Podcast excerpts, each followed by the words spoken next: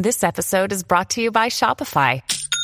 Forget the frustration of picking commerce platforms when you switch your business to Shopify, the global commerce platform that supercharges your selling wherever you sell. With Shopify, you'll harness the same intuitive features, trusted apps, and powerful analytics used by the world's leading brands. Sign up today for your $1 per month trial period at shopify.com slash tech, all lowercase. That's shopify.com slash tech. Well, howdy there, Internet people. It's Beau again. So, today we're going to touch a little bit more on how to change the world, how to create that society we want. And we're going to talk a little bit more about breaking the hammer. It is a concept that we've touched on a couple of times on this channel. The general idea of it is that the average person, well, they're the anvil. And if they can just hold the form long enough, no matter how many hits they take, eventually they'll break the hammer. It's a defensive strategy. It is a defensive strategy, and it's one that was used for the last four years. Why isn't Trump in office right now? Did we wish him out of office? No, of course not.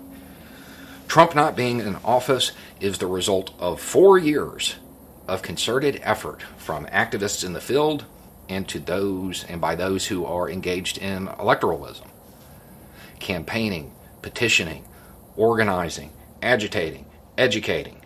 These things got rid of Trump. That's what happened.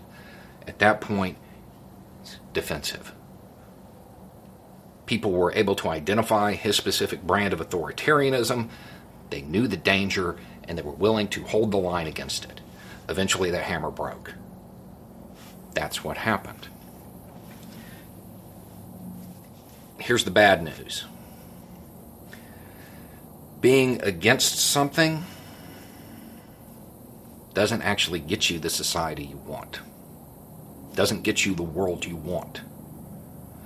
It just slows the world you don't. That's it. Being against an unjust world is easy. It is easy. Building a just world is hard. Being against injustice, it's even easy socially to take that stance. I mean, sometimes you don't even have a choice because you are literally the one who's going to be impacted.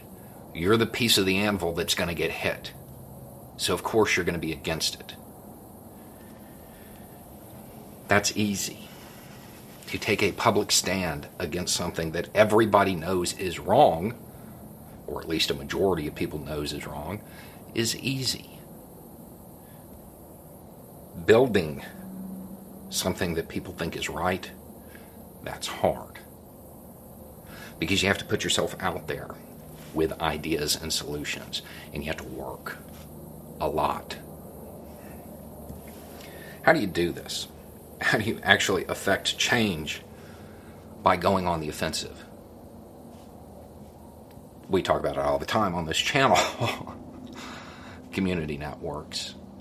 When I normally talk about them, most times I tend to try to appeal to people's self interest because it typically takes self interest to get motivated and start something like that. But understand community networks, once established, can create a lot of political change very quickly. Don't believe me? Look at Nevada.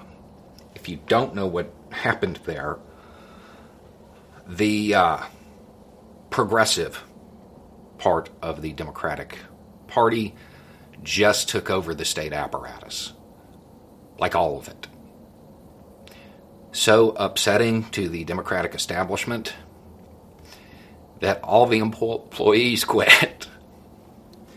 How did that happen? How did they get rid of the machine, the Democratic machine that existed there? Years of organizing. It wasn't done all at once, it was step by step. And it culminated in them sweeping.